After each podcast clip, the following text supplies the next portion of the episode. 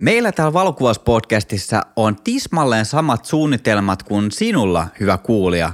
Äkäslompololla, Rovaniemellä, Kuopiossa, Jyväskylässä ja missä ikinä tätä kuunteletkaan. Me ollaan listattu jokaiselle valokuvaajalle kesän bucket list. Let's go!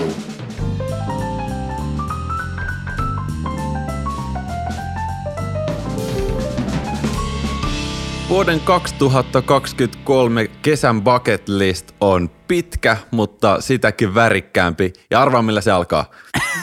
Haukkareilla. Onko kaikki kesäkunnossa, koska sitä tarvitaan. Tota, valokuvaajille pitää aina vähän antaa lisää virikkeitä, että pysyy messissä meiningeissä.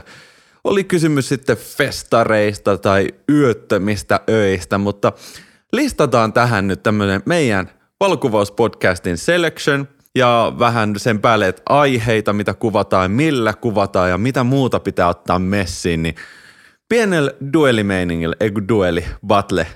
Dueli on muuten siinä Bang äh, korttipeli, Tiedä, tiedätkö Joo, sen kortti? tiedän, Siinä joo. heitetään duel-kortti Joo. ja sitten sit se menee niin, että ö, sä haastat jonkun kaksintaisteluun ja se, kenet sä haastat, sen pitää ampua bängi suhun ja sitten jos sulla on bängi, niin sun pitää vastata siihen ja sitten jos sä saat vastattua, niin se haastettu pitää taas vastata siihen. Se kumman loppuu bängit ensin, niin se ottaa sen osuman.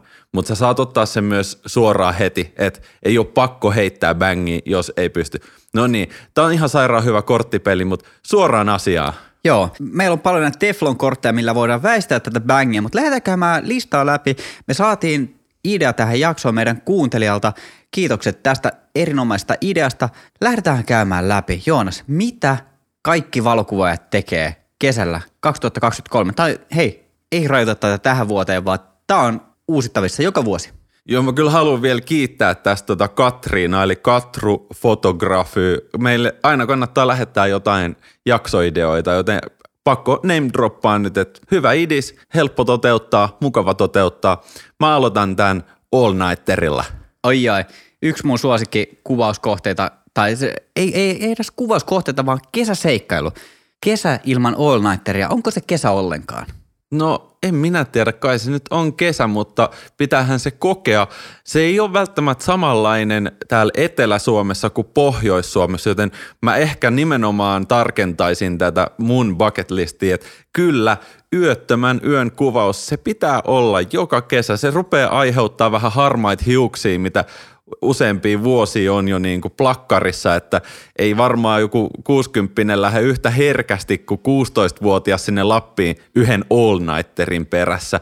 Mutta tee siitä mukava reissu, ynnää siihen pari kaveria ja pari cabinia tai yksi riittää, kaksi on parempi, kolme on vielä parempi ja sitten lisää aktiviteetteja. Sitten kaikki pipo- ja bikinisponssit messiin, tiedätkö, niin kuin se pitää tehdä. Hei, El kyllä. Clasico. Kyllä, Vaikolle vaan viesti, että irtoisiko sukat ja pipo kuvausreissulle sponsiksi. Tota, mä en tuosta harmaantumisesta tiedä, mutta kaljuuntunut mä ainakin on tota, näistä yöttömistä öistä, mutta ehdottomasti potretti, fotosuutti yöttömään yöhön. Kumpi ton heitti? Mä heitin ton. Sä heitit ton. Sä sanoit ton. No niin, mä jatkan. Tota, yötön yö sikseen, tota, välillä pitää myös nukkua, mutta koska Suomi on luontokuvauskohteiden luvattu maa, mökit, telttailut sun muut, ei mennä vielä niihin, mä sanon kajakointi. No miten näet voisi, tietenkin hei, tämä pitää yhdistää. Näitä kannattaakin yhdistää, että ei, tässä Tämä menee- dueli ei nyt toimi Esa silleen, että sä niinku heität tähän mun yöttömään yöhön vaan suolat päälle, näin niinku nomppareille ja Aa, jäätelön no niin. päälle. Sun pitää laittaa nyt jotain Mä, vähän... mä lyön vyön alle tällä kajakilla. Nyt lähdetään Joonas kajakoimaan. No niin, kajakointi tai melonta Suomessa on äärimmäisen mielenkiintoinen kokemus, mutta se kannattaa toteuttaa tässä alkukesästä, ellei jopa niin kuin kevään, loppukevään aikana, kun on paljon sulavesiä ja veden pinnat on järjestään niin kuin korkeammalla. Silloin löytyy tuolta esimerkiksi orava reitti. Hei, 6 kautta 5 reitti, minkä voi meloa.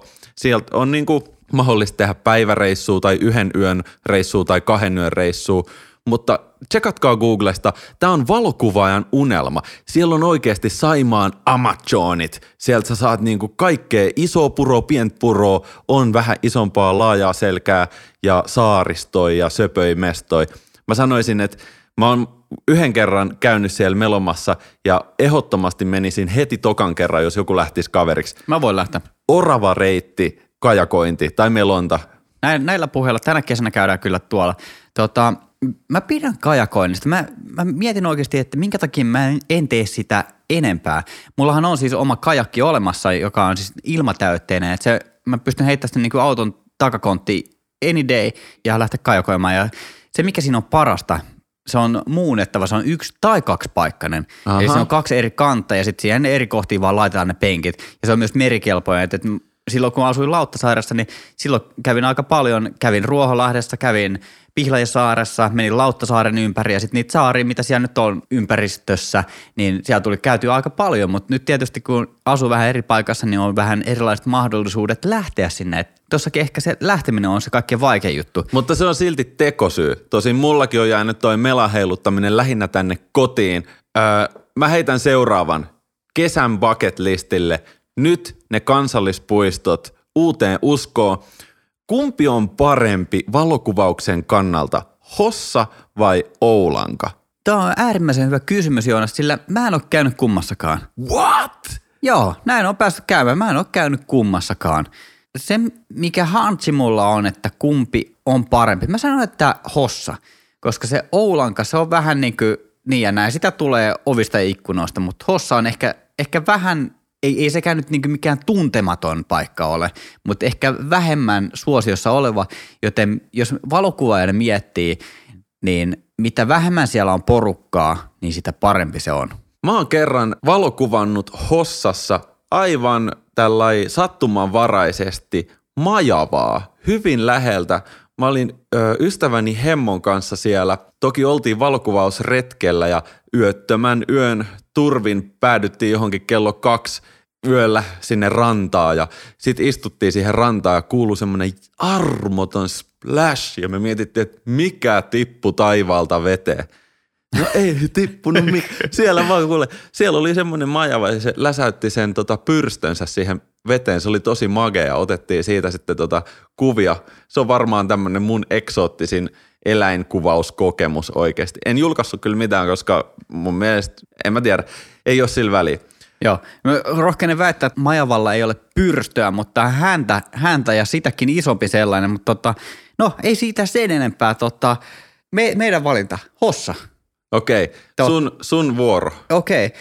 tota, vanhana rokkikukkona tota, mä sanon, että festarit. Tämä korona on nyt rokottanut tässä useamman kesän festarit ja muutenkin ehkä, mä oon ehkä vähän kasvanut festareista ohi, yli. Tai jotenkin tavallaan on tullut liian mukavuuden haluseksi, että mä en ole käynyt pitkän pitkän aikaan festareilla, niin nyt sinne festareille ei muuta kuin lippuja varaamaan, koska nyt saa taas olla ja mennä ihan vapaasti, niin tota, tästä innostuneena mä kuulen varasin, varasin, ostin lipun tuskaan. Tuskaa? Kyllä. Otit turskaa? Joo. Ei, ei, ei niinkään sellainen, että lähdetään teltan kanssa jonnekin tonne ma- maakuntamatkailemaan, vaan tota, ihan tällainen kaupunkifestari. Toi on hyvä. Mä kyllä veikkaan, että valokuvaajan näkökulmasta tämä festarimeininki ei ole ihan niin yksiselitteinen. Sinne tuskin saa viedä isoa järjestelmäkamera sinne tuskaan, koska ne miettii, että sä meet sen kilon painoisen metallimöhkäleen kanssa heilumaan sinne moshpittiin ja siitähän ei muuten hyvää jälkeä tule. Aika monilla festivaaleilla ihan – tästä syystä on kielletty ne isot kamerat, että ne aiheuttaa siellä lähinnä vaan häiriötä ja sitten en mä tiedä, siis kuvaamistahan nyt ei kukaan niinku kiellä. Se on vaan lähinnä, että sillä niinku telellä ei kukaan siellä sohi keskellä yleisöä. Joo, tota, mä luulen, että tämä meidän kuvausidea festareista sijoittuu enemmän sit sinne, missä on nämä leirintäalueet. Tehdään kivoja kesämuistoja ja sellaista niin kesäfiilistelyä sieltä festareilta. Ja ihan varmasti Joonas, säkin tiedät, että festareilla sattuu ja tapahtuu, niin jää sitten ainakin niitä muistoja niistä kesän hauskoista hetkistä. Mutta tästä inspiroituneena, nyt mä vähän heitän erilaisen bucket list setin. Äh, valokuvailla tälle meidän tasolla, meillä tuppaa olemaan vähän järeät laitteistot, mutta meidän ystävillä tai puolisoilla on monesti paljon kevyemmät laitteistot, ellei jopa pelkkä älypuhelin. Ja multa on monesti kysytty, myös Rebeki on haaveillut tällaisesta kompaktikamerasta ja monille festareille saa viedä kompaktikamerat mukana. Niitä ei lasketa siihen samaan kastiin kuin järkkäreitä. Ja mä mietin, että selvä, otetaan nyt nopea tsekki markkinoille, mitä fiksuu saa alle tonnilla niin, että siitä voisi tulla sellainen kiva kamera, jonka saa sinne festareille. Ja sitten se on myös yksinkertainen käyttää. Se on joko sun puolisolta jollain sun kavereilla, niin kuin ystävillä.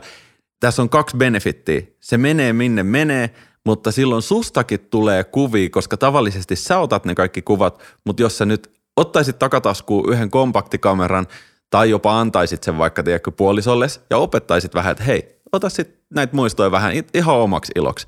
Niin sitten saadaan tavallaan niistä paikoista kuvia, mihin ei saa sitä järkkäriä viedä, mutta saadaan myös kuvia sinusta ja muista jutuista. No niin, markkina check.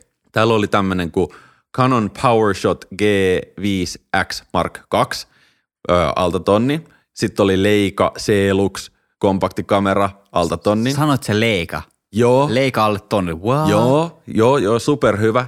Tää, sitten oli tosi mage, oli tämä kun Sony RX100 Mark V kompaktikamera, reippaasti alta tonnin, Rico alta tonnin ja Panasonic Lumix DC TZ200. Onpas näillä nykyään pitkiä. Ois... TZ XDC DG XDDD. Okei, okay, mutta markkinoilla löytyy vaikka kuin paljon näitä ja mä oon aika yllättynyt, että noissa on hyvä optiikka. Siis onko mä nyt elänyt jossain purkissa nämä viimeisimmät vuodet, mutta aika pitkälle on kehittynyt toi kompaktikamerapuoli, että hei, pitäisikö ottaa nyt ihan itteensä niskasta kiinni. Erityisesti mua hämmens, kuin hyvälaatuisia videoformaatteja nämä melkein kaikki kuvas. Tästä voisi tulla vähän sellainen dokumentaarinen videostilli, reissu, festari, kamera. Ja yksi, mikä on niin kuin mun mielestä ultimaattisen magea juttu. Esimerkiksi Fujilla, saattaa olla monilla muillakin, niin siellä on sisään rakennettu näitä filtereitä, voidaan ottaa filmiemulsioita. Ja sä saat tavallaan suoraan siinä kuvaustilanteessa ihan mielettömän nättiä kuvaa. Oli valo mikä tahansa, niin se jotenkin osaa se kamera jollain ennalta määritellyllä filmiemulsioparametrilla tehdä siitä sulle silmälle karkkiin. Tämä on prima, tämä on, tämä on catchy, tämä on bucket listillä. Toi on jo no, ihan mielenkiintoinen lähestyminen, koska me ollaan vähän niin kuin rummutettu, että kompaktikamerat on niin kuin, se, on, se oli se niin kuin digimurroksen juttu, se oli, se meni. Tänä päivänä niistä ei ole mihinkään, mutta olisiko niistä sittenkin? Joo, onks, joo, mä onks, käännän. onks meistä tullut liian kermaperseitä noiden Canoneiden ja Nikoneiden ja Sonyen kanssa, että tavallaan pitää olla niin kuin ammattikalusto, että voi kuvata yhtään mitään. Ehkä, Hei. ehkä me ollaan liian syvällä siellä skenessä. Ehkä olisi aika, Kääntää takki kyllä. ja Tai- kameralaukku. Niin, ja se voi myös antaa meille aika paljon valokuvaajana, jos me tavallaan ei tukeuduta liikaa tavallaan niihin hienoihin ominaisuuksiin, vaan tavallaan ehkä tullaan sieltä omalta mukavuusalueelta pois ton kameran suhteen. Joo, ja siinä voi olla myös sellainen ero siihen älypuhelinkuvaukseen. Vaikkakin niin älypuhelimilla saa niin hienoja kuvia nykyään ja taso on koko ajan paranemaan päin, niin sitten kun sulla on se pienikin kompakti kamera, olkoot sitten vaikka GoPro, niin silloin se tavallaan se tekeminen on kuvaamista, se tekeminen ei ole kännykän käyttämistä. Onko kännykkä, onko semmoista sanaa enää olemassakaan kuin kännykkä? Kännykkä. Hei, tiedätkö mikä muuten oli joskus tuota tabletin vastine kännykkäsanalle? Se oli sylikkä. Apua, tuollaista en ole onneksi edes kuullut koskaan. No, Jatketaan. olkoonkin. Bucket list. niin tota, nyt haastaa itsemme ja hommataan kompaktikamera kesäksi. Tota, seuraava. Mä sanoin festarit. Sä sanoit festari. Joo, eli se on sun vuoro seuraavaksi. Mä sanon, että mökkikulttuuri on ollut mulle aina todella lähellä sydäntä. Ja Suomi on aivan pullollaan mökkejä, niin saaristossa kuin sisämaassa, niin etelässä kuin pohjoisessa. No, sen ei tarvii olla edes teidän suvun tai sun oma mökki, voi olla kaverin, tai Airbnbstäkin löytää nykyään. Mä surffailen Airbnb aika intohimoisesti. Sieltä löytyy tosi mielenkiintoisia paikkoja. Sieltä löytyy aivan maagisia ja, ja nimenomaan taas niin erikoismajoituskohteita. Niitä kannattaa pitää silmällä. Mutta pieni on söpöä, ainakin mun mielestä tässä mökkiskenessä. Ja mä edelleen nostan hattua semmoisille tekijöille kuin vaikka Nolla Cabin ja Hilltop Forest, jotka molemmat on tämmöisiä superkuvauksellisia minimökkejä. Ja näitä nyt on enemmän ja vähemmän ympäri Suomea eri brändeillä. Voi olla jotain, sieltä löytyy jotain A-frameja tai vastaavia. Niin siinä on mun summer bucket list, että mä käyn taas korkkaa jonkun uuden mestan. Tämä on ollut kyllä aika pitkään jo oma intohimo, mutta se välillä pyyhitään tonne mato alle. Nyt mä pudistelen matosta pölyt ja kaivan sieltä jonkun uuden mageen mökin. Käyn tekee siellä hyggen kuvasetin tai ehkä jonkun reelsin, koska ne trendaa. Joo, tuo on erinomainen bucket list kohde toi mökki ja tuohon vielä ehkä lisäyksenä se, että mennään pois sieltä mukavuusalueelta. Ei olla se tota, tunkeileva sukulainen, joka menee toisten mökille sinne. Toki jos sä tiedät, että se on joku niinku oikeasti läheinen ja se on ok mennä sinne mökille, mutta vaan, siinä on, mä koen jotenkin, että tuossa on aika iso stressitekijä niinku niille sun kavereille, ketkä majoittaa sua siellä mökillä, että tavallaan tullaan, teetkö sen kahvipaketin kanssa ja sitten valitetaan, kun että, että eikö täällä ole juoksevaa vettä. Et, teetkö, että tässä on niin monta eri koulukuntaa, niin tavallaan se huolettomuus, mikä kesässä pitäisi olla – että tavallaan ei stressata, ei pingoteta, ei olla kellekään vaivaksi. Eletään vaan rentoa kesäelämää, niin vuokrataan se mökki.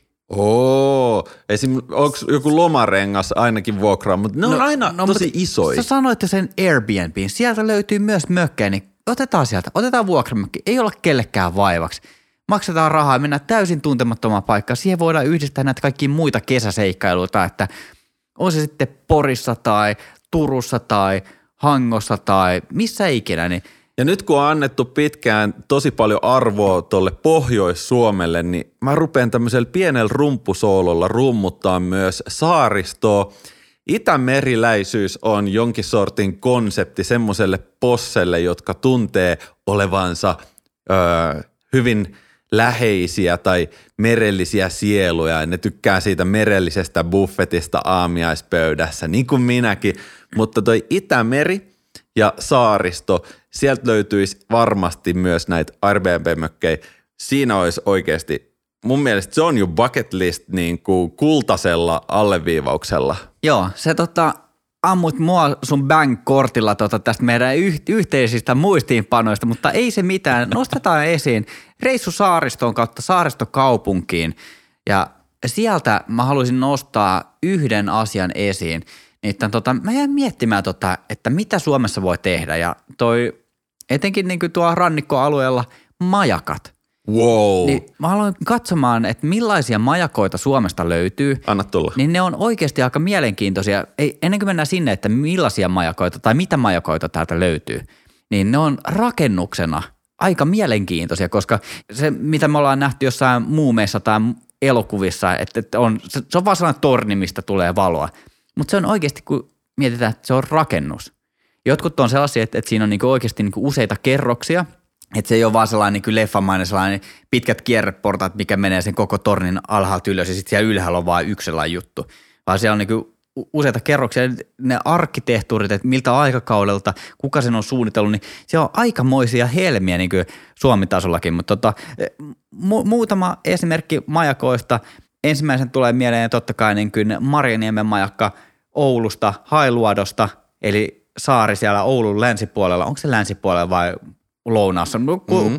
Kuitenkin Oulusta merelle, niin siinä on tietysti yksi ilmansuunta, missä se meri on, niin sieltä löytyy. Ja siellähän me ollaan oltu äänittämässä Teppo Tirkkosen vierasjakso muun muassa, kun käytiin Oulussa. Sieltä Oulun seudulta löytyy myös Isokarin majakka, joka niin googlauksella oli kyllä aika fotogeneettisen näköinen, että sellainen niin kuin valko-oranssi, en tiedä onko se aiemmin ollut punainen ja se on haalistunut vai valko-oranssi niin kuin alun perinkin, raidallinen majakka, joka, joka mun mielestä tekee niin kuin, mm. jos mietitään sellainen stereotyyppinen sellainen sarjakuva, pelkistetty majakka, niin kyllähän se on sellainen niin kuin valkopuna raidallinen torni. Kyllä, kyllä. Missä on se, niin tuo on vähän sen tyylinen Sitten totta kai Pengcharin majakka, joka on muuten Pohjoismaiden suurin. Se on muuten mielenkiintoinen. Ja ei ole valkoinen eikä punainen, vaan kiven harmaa. Se on ihan oikeasti uskomaton majakka. Se on yli sata vuotta vanha. Sinne siis, se on siellä ää, Saaristomerellä noin 25 kilometriä Hangosta lounaaseen. Me ollaan myös Hangossa käyty. Meinattiin päästä ehkä sinne Pengcharille, mutta se oli varmaan lähinnä, mitä me ollaan siellä käyty. Ja kannattaa katsoa Googlesta niin hienoa majakkaa. Se näyttää melkein linnalta. Se on Kyllä. ollut asuinkelpoinen. Se rakennettiin sinne, koska kyseinen karikko on ollut hyvin vaarallinen silloin sata vuotta sitten. Sinne oli haaksirikkoutunut vaikka kuinka paljon aluksia. Melkein 50 metriä korkea. Wow, se on aivan uskomaton. Joo. Sitten tota, yksi majakka vielä, niin Södersärin majakka Porvoossa. Ja se, mikä siinä tekee erityisen, on, se on vähän sellainen juukentyylinen. Se on niin tosi koristeelliset niin raamit ja silleen, kannattaa googlata. Siellä mä oon käynyt itsekin. Se on mielenkiintoinen projekti, kun lähtee tänne Söderskärin majakalle. Sinne pitää mennä jonkin kokoisella veneellä, koska matkaa on. No, soutaen ehkä pääsee, jos oot vauhdikas ja tyynikeli. Mutta vierasvene satama on aika pieni ja matala, joten liian isolla paatilla ei pääse. Kyseisellä saari, siinä on pari niitä saaria. Siellä on jotain rakennuksia ja mä en tiedä, saako niitä ehkä varata jopa yöpymiseen tai vastaavaan, mutta No kun oli just tulossa tuohon, että jossain majakoissa on myös niitä tavallaan niin sen majakan kyljessä tai vieressä tai suoraan niin kuin yhteen rakennettu erillisiä majoitusrakennuksia. En tiedä, onko ne alun perin ollut majoituskäytössä, mutta jossain majakoissa on myös hotelli samassa. Jos viedään tämä niin mökkeily kautta retkeilykulttuuri ja bucket listin checkpointti siihen majakkaan, niin yövytään majakassa. Si- si- siinä alkaa olla mun mielestä seikkailun tuntua. Ja kun mennään sinne majakalle, niin tutustutaan vähän siihen majakan historiaan. Ja just toi niin kuin, mitä sanoit tuosta Paintcharista, niin se, että kuinka monet laivat ja veneet sinne on vetänyt karikkoon ja millaisia tarinoita sieltä on, niin se olisi aika mielenkiintoista päästä siihen majakan sielun elämään, että mitä kaikkea ne majakat on nähneet, vaikka ne nyt rakennuksia onkin. Okei, nyt kun pysytään merellä, niin mä heitän tähän bucket listille tämmöisen side notein tarvikkeista, jotka kannattaa oikeastikin ottaa haltuun, kun lähdetään tonne vesityrskyihin ja suolaisen veden alueelle ja muutenkin luonnon armoille. Omasta kamerarepusta melko usein puuttuu tarpeeksi niitä linssiin pyyhkimisliinoja eli mikrokuituliinoja. Niitä pitäisi nyt käydä ottaa nipputalteen silleen, että reissuille olisi aina – niin kuin pidemmille reissuille ainakin, puhdas liina, koska mä oon huomannut, että nyt kun on käyttänyt pari liinaa ja sitten kun ne on ties missä ja missä, niin se teho vähän niin kuin rupeaa katoa. Voiko ne muuten ehkä pestä vaan pesukoneessa? Mä luulen, mä luulen, että ne voi pestä ihan pesukoneessa. Joo. No niin sitten mun heikkous, camera strap, perusjuttuja ja itse luotan omaan käteeni, mutta kauhutarinoita on kuullut niistä tilanteista, että kun merellä ollaan tai muutenkin vesistöillä, niin blöts, blups, ja vakuutusyhtiöille puhelua ja sitten hirveät itkupotkut raivarit, että nyt on käynyt tämmöinen onnettomuus. Mutta siis se strappi oikeasti näissä tilanteissa, missä on sitten se mahdollisuus, että jos se kamera tippuu, niin se ei pelkästään tipahda siihen sammaleelle, vaan sinne 15 metrin syvyyteen. Se strappi voi pelastaa tämmöiset. Toi on itse sellainen, Mä en tiedä, ollaanko me puhuttu tästä kamerahihnasta ylipäätään koskaan, koska mehän ollaan molemmat sellaisia, meistä ei kumpikaan käytä minkäännäköisiä hihnoja tai strappeja tai däppejä tai kläppejä noiden kameroiden kanssa. Strap on. Strap on, on, onhan meillä näitä. Mutta tota, ei, ei sellaisia, mitä kameraan laitetaan kiinni, mutta tota, se, se voisi niin kuin sä, sä oot ehkä enemmän sellainen niin kuin sattuu ja tapahtuu kaveri kuin mä. Mä oon ehkä jopa vähän neuroottinen, että kun mä pidän siitä kamerasta kiinni, niin mä, mä tiedän, mä voin vaikka nukkua se kamera kädessä, niin mä en pudota sitä. Mutta tota, olisiko syytä jossain kohtaa pureutua tota, noihin tarkemmin ja just etenkin kun ollaan vesillä, kun sä pudotat sen tai jos sä pudotat sen, niin se on mennyttä kalua. Mutta mä koen ainakin, että nuo hihnat, ne on aina vaan tiellä tai että et se on niinku suurempi riski, että, mulla jää, että se jää johonkin kolmijalkaan kiinni tai jonkun puunoksaan tai käteen tai joku kaveri törkkää jostain ja sitten se jää johonkin kiinni ja sitten se tippuu. Että tavallaan se luo sellaisen niin kuin ylimääräisen hallitsemattoman ää, riskikertoimen sillä, että kamera puuttuu. Että mä luotan oman käteen enemmän kuin niihin hihnoihin. Mäkin oikeasti luotan omaan käteen ja mä en ole koskaan pudottanut kameraa mun kädestä mihinkään. Se on kerran osunut kunnolla kiveen ja silloinkin kamera oli kiinni kolmialassa ja se kolmialka kaatu. En mä tajua, miten se on mahdollista. Tuuliko niin lujaa tai jotain. Okei, mutta siis tämä jatkuu tämä mun checklisti, mitä pitää olla hallussa. Nämä tulee kaikille hyvään, hyvään tarpeeseen. No niin, mikrokuituliina. Strap on. Okei, ja lista jatkuu. Kuminen linssin suojus, siis tämmöinen lenscappi. Öö, mulla on nämä mun perus linssisuojukset tai lenscapit, ne on aina hukassa ja ne irtoilee tosi paljon, mutta mä oon löytänyt tämmöisiä rubber lens cap öö, tuotteita netistä nyt on pakko tilata oikeasti. Se on siis semmoinen, mikä niinku pysyy paljon paremmin siinä linssin päädyssä kiinni ja mun mielestä, no ainakin tommonen kuin curved KURVD, ei ole maksettu mainoskaa, mutta niillä näytti tosi hyvä laatuselta. Mä oon nähnyt näitä muutamilla kuvailla mä oon aina miettinyt, että toi on, niinku, toi on hyvä juttu. Öö, seuraava. Kaikilla on paljon SD-kortteja ja määrä ei korvaa laatua, mutta siis SD-kortit, kyllä ne muuten kuluu, jos ne ei ole siellä kameran sisällä – niin kandee olla joku kunnon keissi niille arvokkaille SD-korteille. Mulla on suurin piirtein viisi eri korttia ja nyt mä oon päätynyt jo niin pitkälle, että jokaiselle niistä on oikeasti semmoinen kunnon kotelo, koska mä rupean pelkäämään niin kuin kesken tuotantoa, että jos, jos se niin kuin jossain vahingossa pyörii siellä kameralaukussa, niin kuin on nähnyt aika monella kaverilla, että siellä, hei, täällähän tämä olikin.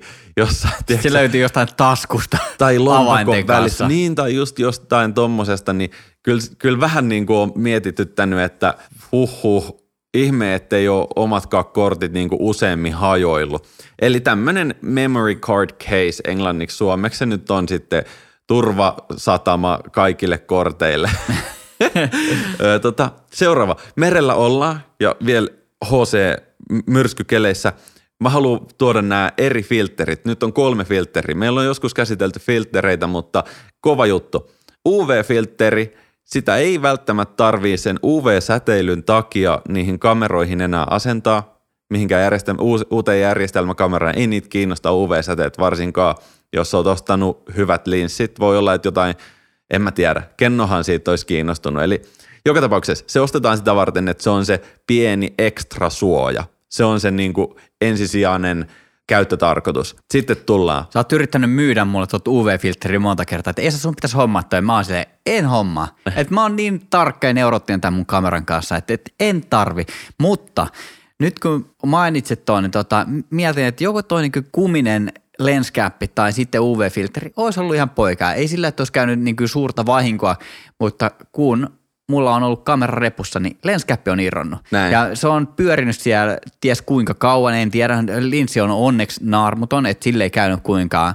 Mutta vaan, että olisiko, olisiko sitten kuitenkin Esa, Esa, olisiko aika hankkia tällainen? Jep, Ehkä sit, olisi. Sitten kun se ensimmäinen naarmu tulee siihen, niin kun se ei lähde pois – niin please laita se UV-filteri siihen, niin se naarmu tulee siihen UV-filteriin, sä voit käydä hakemaan uuden UV-filterin, niin maksaa jotain niin kuin 50 ja 150 välillä.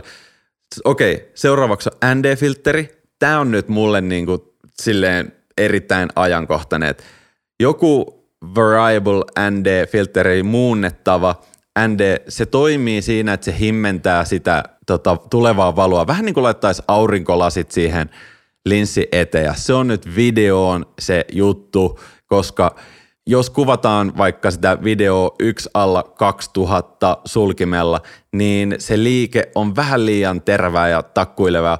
Rupeaa näkyy oikeasti pidemmällä juoksulla sit, tai ainakin kun vertaat joihinkin, jotka tekee ammattimaisesti videoa, niin siellähän niitä käytetään tämmöisiä VND, Variable ND-filtreitä. Joo, tuosta ehkä niinku konkretiaa tolle. Jos mietitään vaikka joku henkilö, joka, sanotaan, että sä lähdet kuvaamaan jollekin ää, pikajuoksijalle jotain somevideota, niin tavallaan jos sä vedät joku yksi alle 2000, joku pätkä, missä se juoksee, niin kun jokainen askel, ne lenkkarit on terävät. Mm. Ja vaikka, vaikka sä vedät millä FPSllä sen, niin se tavallaan kun ne jalat on koko ajan näyttää terävältä, niin se näyttää, että se on niin kuin sar- sarjakuva, että, että tässä on jalka, tässä on jalka, tässä on jalka, tässä on jalka. Joka freimissä se jalka näyttää terävänä, mm. mutta kun on sitä juoksuliikettä, niin se on ihan ok, että ne jalat ei ole terävät, vaan kun ne on liikkeessä, niin ne on vähän blurrit, että siihen tulee vähän sitä liikettä. Että Joo, se, siihen... se, se ei ole liian krispi. Ihmisen silmäkään ei tavallaan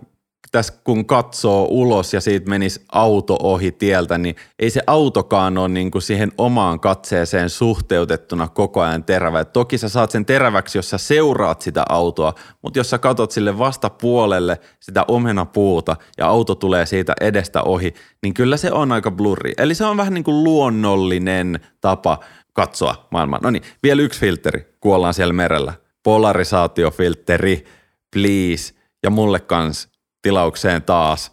Mä en tiedä, mihin se edellinen meni. Mutta siis, että saadaan enemmän veden sävyä sekä ö, tämän veden pohjan, oliko merenpohja, joenpohja, järvenpohja, niin se sävy kans sieltä uima-altaankin pohja. Siis uima-altaatkin näyttää paremmilta, kun heittää polarisaatiofiltteriä. Joo, koska, koska siis saadaan ikään kuin, niin kuin rikottua se veden pinta, että se heijastus, mikä siitä tulee, niin me Joo. päästään tavallaan siitä läpi, Joo, ja sit jolloin sam- me nähdään pidemmällä sinne pohjaan. Just näin. Ja sama toimii hyvin myös autoihin ja muihin heijasteleviin pintoihin, että tulee enemmän sitä sen pinnan omaa struktuuria ja väriä, ei niinkään sitä, mitä se heijastaa, olisi sitten taivasta, pilviä, puita, muita ihmisiä tai mitä tahansa sieltä heijastuksista onkaan tulossa. No niin, Tämmöinen pieni checklisti nyt tänne Pengcharin majakalle ja Södershäriin messiin.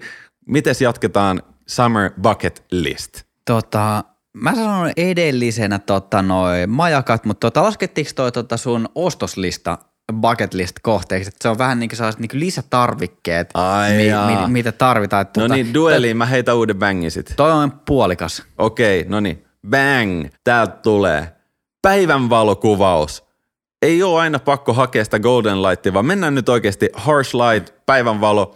Suomessa ei ole välttämättä niin kiva kuvaa keskelle päivää kuin vaikka sanotaan jossain välimerellä, missä valo on keskelläkin päivää paljon pehmeämpi. Johtuu varmaan jostain, tiedätkö, tuulet puhaltaa Afrikasta pölyy sinne ja sitten se on niinku semmoista pehmeämpää valoa. On meri, joka, tiedätkö, höyrystyy koko ajan. Valo on silleen paljon maagisempaa, mutta meit ei haittaa. Mä sanon tähän niksi numero uno on, että laitetaan vaan paljon grainia kuviin. Päivänvalokuvat grainillä. Mennään vähän niin kuin silleen mm, pois mukavuusalueelta, että valokuvaajat monesti ei tykkää Suomessa siitä keskipäivän valosta, eli on siis pilvistä, mikä on täydellinen potrettivalo mahdollisesti. Kyllä. Mutta nyt mä puhun tämmöisestä niin kuin bluebird-kelistä, eli sinisten taivaiden tilanteesta. Mä sanon, että kun pistää tarpeeksi grainia siellä post, postissa, eli editissä, niin kyllä se aina tulee sitten toimimaan. Siitä tulee omanlaisensa fiilis. Ja jos ei muka tuu, niin kande kuvata vaakana ja kroppaa semmoiseen niin 16-9 kuvasuhteeseen ja laittaa sitä grainia. Ihan varmasti toimii. Päivävalojuttu, päivävalopotretit, kuvaukset, niitä on siellä festareillakin. Mä veikkaan, että iso osa festarikuvistakin ne on keskellä päivää. Joo, näin, näinhän se on nähtävä. Totta, harvat festarit jatkuu kovinkaan pitkään keskiyön jälkeen. Ky- ky- kyllä se pääpainopiste on varmasti se päiväseltä. Tuohon liittyen, Joonas, kun mainitsit tuon 16.9 ja Kreinin, oli aiemmin tänä vuonna puhetta tuosta leffakuvaamisesta ja tota cinematic lookista ja pidemmistä otoista ja sä haluaisit tehdä tota videopuolta enemmän sellaisen niin kuin leffatyyliin tarinankerronnollisesti ja näin päin pois, niin miten sun videotuotannot tämän vuoden puolella on mennyt? Ihan vaan asiasta kukkaruukkuun. Mä oon panostanut ihan täysillä videopuolelle, mutta ne perustuu tonne niin kuin someen. Mitään sen suurempaa elokuvaa ei ole nyt vielä käsikirjoitettu tai lähetty tuottaa – Seuraavaksi on aika kunnianhimoinen projekti. Tässä vaiheessa, kun jakso tulee ulos, niin saattaa olla, että mä oon just tien päällä, mutta siis Itämeren ympäri sähköautolla, mistä on tulossa paljon somevideoita ja lyhyt tämmönen road trip-filkka.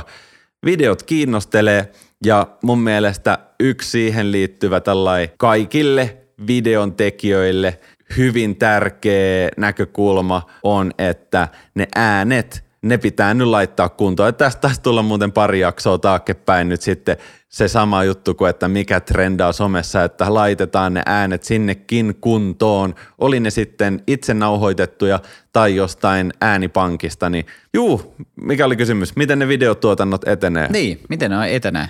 No, Omalla painollaan. omalla painollaan kysyntää on enemmän kuin pystyy tarjota, mutta eiköhän me pystytä sitä meidänkin jotain lyhyt elokuvaprojektia vielä tämän vuoden puolella. En tiedä, tuleeko siitä mitään kesäelokuvaa. Ei välttämättä saada tälle kesälle vielä pihalle, mutta totta, katsotaan.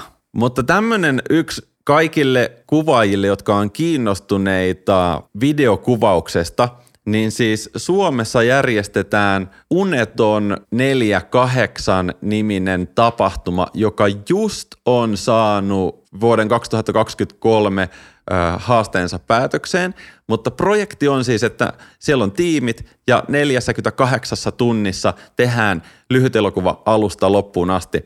Mä oon osallistunut siihen kaksi kertaa joskus männävuosina. Se on aivan mielettömän hieno videon tekemisprojekti tai ly- lyhäri proggis. Öö, sitä sponssaa siis Helsingin kaupungit ja Finkino tai ketkä nyt tahansa on tänä vuonna mukana eri vuosina erilaiset sponssit. Kannattaa lyöttäytyä johonkin tommoseen jengiin messiin, jossa tehdään elokuva.